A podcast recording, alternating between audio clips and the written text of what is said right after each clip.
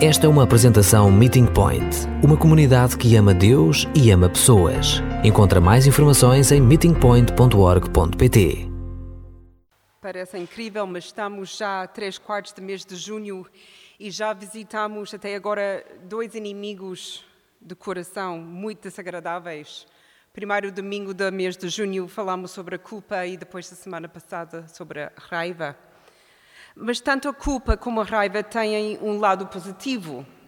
Por vezes precisamos de nos sentir culpados. Serve como um lembrete que pecamos.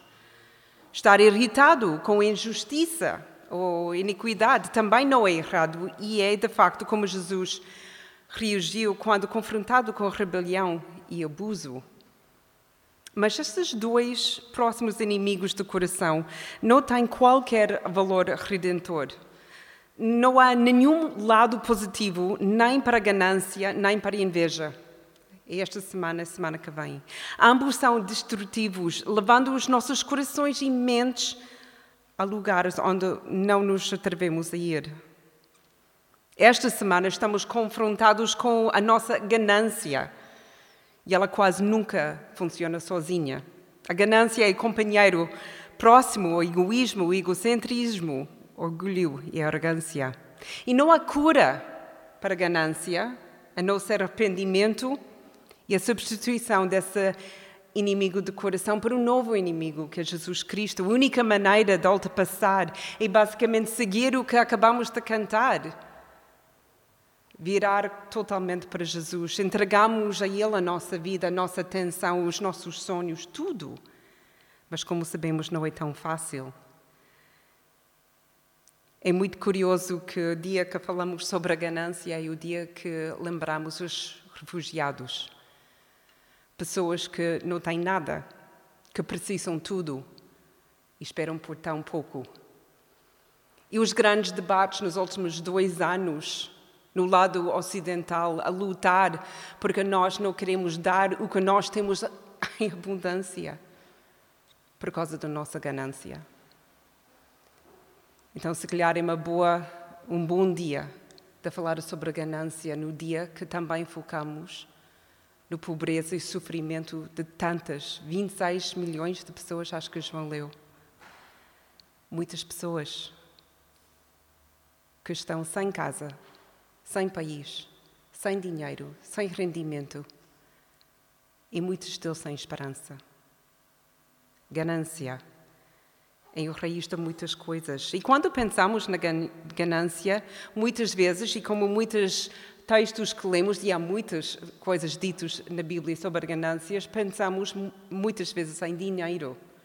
E nós temos várias histórias, incluindo em Atos capítulo 5, versículo 1 a 11, sobre Ananias e Safira. Um casal que tinha muito dinheiro, mas resolveram de vender um dos seus campos para entregar à igreja. Uma coisa boa, fantástica. Só que eles queriam guardar um pouco desse lucro, mas não admitir. Então, eles juntos, por causa da sua ganância, e não só do dinheiro, mas também pela fama e bom respeito, tal como Barnabé tinha, eles disseram uma à outra que iam mentir. Mentir ao Espírito Santo, mentir aos apóstolos, e mentir a sua própria comunidade. E não correu tão bem para eles. A consequência foi a sua morte. Mas a ganância vai muito, muito mais além do que apenas o desejo a mais dinheiro. Por vezes a nossa ganância é pelo que outra pessoa tem e não temos de pensar muito além do, do Velho Testamento. Até podemos andar no livro do Primeiro Reis, capítulo 21, 1 a 16, o famoso rei Acabe. Ele tinha tudo, ele era o rei, ele tinha todo o terreno que ele conseguia imaginar: campos, terreno, vinhas. Mas o que ele queria mesmo, uma vinha do seu vizinho Nabote. Ele queria tanto porque ele achava que com essa vinha a sua vida seria muito melhor. Então ele falou com Nabote e ofereceu comprar a vinha, mas Nabote disse: essa, essa faz parte da minha família, é minha herança, não vou ver. Desculpa, não vou vender. Ao invés de ficar contente com tudo que Acabe tinha, ele começava a choramingar. E a ganância cresceu no seu coração. Até ele não aguentava mais e mais. A sua mulher, a Jezabel, não aguentava mais. E ela tinha matado a Nabote. E o rei ficou com terreno. Ganância. Para alguma coisa que outra pessoa tinha, apesar que, que Acabe tinha tudo o que ele conseguia imaginar. E vocês não, não iam ficar surpreendidos quando a vida de Acabe não ficou muito melhor com a vinha de Nabote. Nada mudou para ele. Era simplesmente um poço que ele queria. Há várias histórias na Bíblia sobre o que acontece quando alguém é ganancioso pela mulher ou marido de outra pessoa. Mas nenhuma história mais é tão famosa como a ganância de David em estar com a mulher de Urias, segundo Samuel 11. David já tinha várias mulheres. Ele não precisava mais uma, mas ele queria. Ele queria Batseba. E quando ele olhou para ela, o seu desejo para ela era demais. E quando ela engravidou, para tentar cobrir o seu pecado, ele também entrou e matou Urias. Simplesmente porque ele queria alguma coisa que não pertencia a ele. Então isso fez-lhe fazer aquilo que ele nunca seria, que, que nunca se julgaria capaz. Em vez de obedecer Deus, ele era muito chegado ao coração de Deus, ele obedeceu o seu coração, o seu desejo por uma mulher. Matou não só o marido de Batseba, mas Urias era um dos seus melhores amigos, um amigo fiel, um companheiro na batalha. Essa para um homem tão perto de Deus, que conseguia deixar isso acontecer simplesmente para ganância, é uma alerta para nós. O que está a chamar a nossa atenção se David conseguia ser atraído por tão pouco? A ganância também se pode manifestar no nosso desejo de fama. Este foi o problema do rei babilônico, Nabucodonosor, em Daniel 4. Ele passou a sua vida inteira a tentar conquistar terrenos e terras e nações, e ele conseguia. O problema dele é quando ele achava que ele fez isso no seu poder. E um dia, quando ele estava uh, a caminhar no seu palácio, apesar que ele conhecia o Daniel, e apesar que Daniel tinha falado com o rei sobre Deus, e apesar que até Deus revelou o seu sonho, interpretou o seu sonho para o rei, e apesar que Shadrach, Meshach e Abednego tinham sido salvo dos próprios chamas que ele construiu, o rei de Babilônia tinha ganância de ser famoso. E essa, um dia, ficou ele louco, louco. E durante sete anos ele ficou fora de si. A ganância também é sentido no nosso desejo por comida, muitas vezes chamada gula. O apóstolo Paulo criticou os crentes em Coríntios pela sua ganância por comida enquanto eles celebravam a ceia do Senhor. Imagina um momento de comunidade, o um momento mais íntimo que nós, como a igreja, pode ter, em celebrar a morte e a ressurreição de Jesus. As pessoas usaram para satisfazer o seu ganância de comer. E esse grupo de pessoas, alguns deles ficaram a, a comer, beber, enquanto os seus próprios irmãos estavam ali a passar fome. Paulo, apóstolo Paulo disse: Essa não pode ser, esta não pode acontecer. Entre vocês, a ganância por comida e, be e bebida levou uns para ficar demasiado satisfeitos enquanto os outros sofreram a ganância para atenção, para elogios, para prendas ou mesmo pelo tempo dos outros. Tudo se baseia nos nossos desejos que tentamos satisfazer com coisas, em vez de nos contentarmos com o que Deus nos deu. O facto é que a ganância nunca é satisfeita, quer sempre mais. Está sempre concentrada em mim e não nos outros. A ganância é o oposto do contentamento. É mesmo o inimigo dos nossos coisas, os nossos corações. O apóstolo Tiago escreveu sobre a ganância na sua carta às igrejas perseguidas na Ásia Menor. Tiago, irmão de Jesus, é por esta altura o homem mais velho, e a sua carta soa muito como as partes do livro de Provérbios. Esta é uma carta de sabedoria, enviada aos crentes vivendo sob a pressão da perseguição no mundo secular. Então, se vocês têm as vossas Bíblias, podem abrir a Tiago capítulo 4, versículo 1 a 10.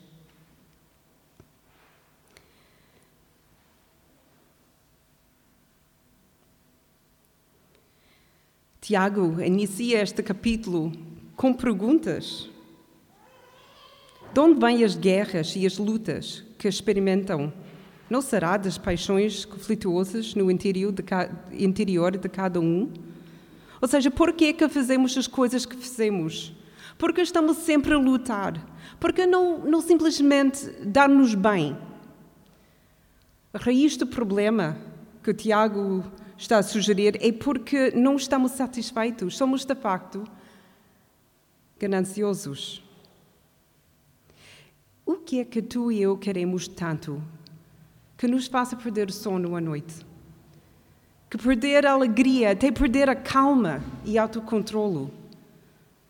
Será que desejamos visa a justiça, a misericórdia, o amor ou a graça? Esta seria bom se, se não conseguir dormir à noite por causa da justiça, por causa dos refugiados. Mas muitas vezes não é isso que causa-me perder sono. Demasiadas vezes é o próprio desejo que nós temos de querer mais do que nós temos, de querer o que nós não precisamos, mas apenas o que desejamos. Tiago, no versículo 2, diz aí que, que nós desejamos, a nossa ganância, e não sobre o que é o básico, comida ou água ou até um lar, mas sobre as coisas que simplesmente queremos muito, as coisas que nos convencem de que se tivéssemos, seríamos mais felizes melhor posicionados, teríamos mais amigos, seríamos mais apreciados e valorizados por outros, ou que, se tivéssemos, seríamos mais seguros. A nossa ganância para essas coisas é tão forte, diz o Tiago, que nos leva não só a cobiçá-las, mas até matar por elas, mesmo que seja só na nossa mente. Todas essas coisas que desejamos, que cobiçamos, e em que nossa ganância está concentrada, leva-nos a ignorar Deus. Essa música que, que, cantamos, até a maior parte das músicas que cantamos, pediu-nos para focar em Deus, mas ganância pede-nos focar em tudo menos Deus. Focar em nós, o que eu quero, o que eu, entre aspas, preciso o que eu desejo. Nós temos, disse Tiago, porque não pedimos a Deus por elas. E quero parar aqui um, um pouco, porque muitas vezes não pedimos essas coisas de Deus porque sabemos que Deus vai dizer que não e com razão. Mas outra razão que não pedimos a Deus é porque não estamos a pensar em Deus. Quando nós queremos coisas, estamos normalmente tão focados na coisa que queremos que esquecemos mesmo Deus. Ananias e Safira nunca pensaram em falar sobre Deus, sobre o dinheiro que eles ganharam desse campo. Eles decidiram o que eles queriam. David não falou com Deus sobre a Batseba. Ele viu e ficou com ela.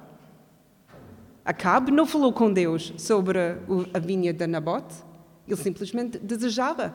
E quando ele não conseguia, ficou miserável. Até a mulher conseguiu a vinha para ele.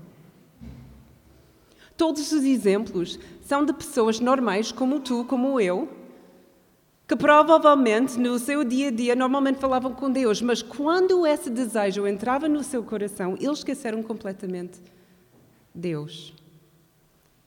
Eles tinham desejo, mas não falaram. Mas mesmo quando pedimos, diz Tiago, não recebemos porque Deus conhece os nossos motivos e não vai recompensar a nossa ganância. Versículo 3. Não é que Deus quer reter coisas boas da nossa vida, mas também Ele não quer que vivamos mentiras egocêntricas e destrutivas. Todas as histórias que lemos sobre a ganância levam à morte ou à loucura. A ganância precisa de ser detida ou vai destruí-los. Versículo 4. Tiago vai mais longe. Ele diz: Deus chama a ganância uma forma de adultério uma traição do nosso compromisso de amar e honrar a Deus com todo o nosso coração, mente e força. Como podemos manter esse compromisso se o nosso coração está dividido entre Deus e outra coisa? Se nosso desejo é algo mais e algo diferente daquilo que Deus quer por nós. Este é o padrão do mundo que rejeita Deus e tenta ganhosamente ganhar o que não pode manter apenas para perderam as suas próprias vidas. O que Deus deseja é o nosso melhor. E o nosso melhor é afastarmos-nos desse inimigo dos nossos corações e voltar para Ele. E a única maneira de realmente vencer a ganância é mudar a lealdade dos nossos corações, dos nossos próprios, e dar a nossa lealdade a Jesus versículo 7 e 10, e como fazemos isso. Primeira coisa que Tiago disse é submeter, submissão. Não cedemos à ganância. Sejamos submissos a Deus. A ganância leva-nos a olhar para o que não, não temos e a desejá-la.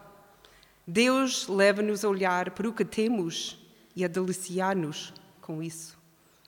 Submeter-se à ganância leva-nos à morte e à loucura, mas submeter-se a Deus leva-nos a perdão e a liberdade. Segunda coisa, Tiago diz, é resistir. Efésios capítulo 6, versículo 12. Pois não é contra seres humanos que temos de combater, mas contra poderes e autoridades que dominam este mundo de escuridão e contra os espíritos de mal que não se veem Resistimos não só nós próprios e aos nossos desejos, mas também aquilo que põe esses pensamentos nos nossos corações e nas nossas mentes. Quando Jesus foi tentado no deserto e quando ele falou finalmente com o diabo, ele não falou com as suas próprias palavras, ele falou só a partir da palavra de Deus. E essa é a única maneira que vamos conseguir resistir ao diabo e lembrar algumas verdades que nós sabemos e até que hoje lemos, que ainda estamos a ler. E falar a verdade aos nossos desejos. Pôr a luz em cima dos nossos desejos e a nossa ganância. Realmente queremos? Realmente precisamos? O diabo vai fugir à luz da verdade de Deus. E depois temos de aproximar-se a nossa ganância mantém-nos afastados de Deus, ou pelo menos com as costas voltadas para Ele. Mas Ele chama-nos a Ele sempre, como o pai do filho pródigo, que sai abraçar-nos, lembrar-nos que tudo o que Ele tem é nosso. Não temos nenhuma verdadeira necessidade para além do que Deus já providenciou. Lavar lavar as tuas mãos e cada parte do teu corpo agarrou as coisas que nunca deveria ter colocado e tocado. Purifica o teu coração, é de onde vem a ganância. Ensina o teu coração a contentar-se com o que tens, alegrar-se o que já, já te foi dado e a ver as outras pessoas como investimentos mais importantes para o teu tempo e energia e não coisas. Se calhar o mais difícil fazer é a quinta coisa que Tiago disse, e essa é ter remorso. Arrependimento, aprender a chorar, entrar em lamentação. Muitas vezes não levamos este inimigo do nosso coração suficientemente a sério. Talvez não levamos nenhum dos nossos pecados suficientemente a sério. Será que os nossos pecados nos deixamos tristes ou envergonhados, até horrorizados? Tiago disse que os nossos pecados devem provocar em nós uma reação forte de tristeza, de arrependimento.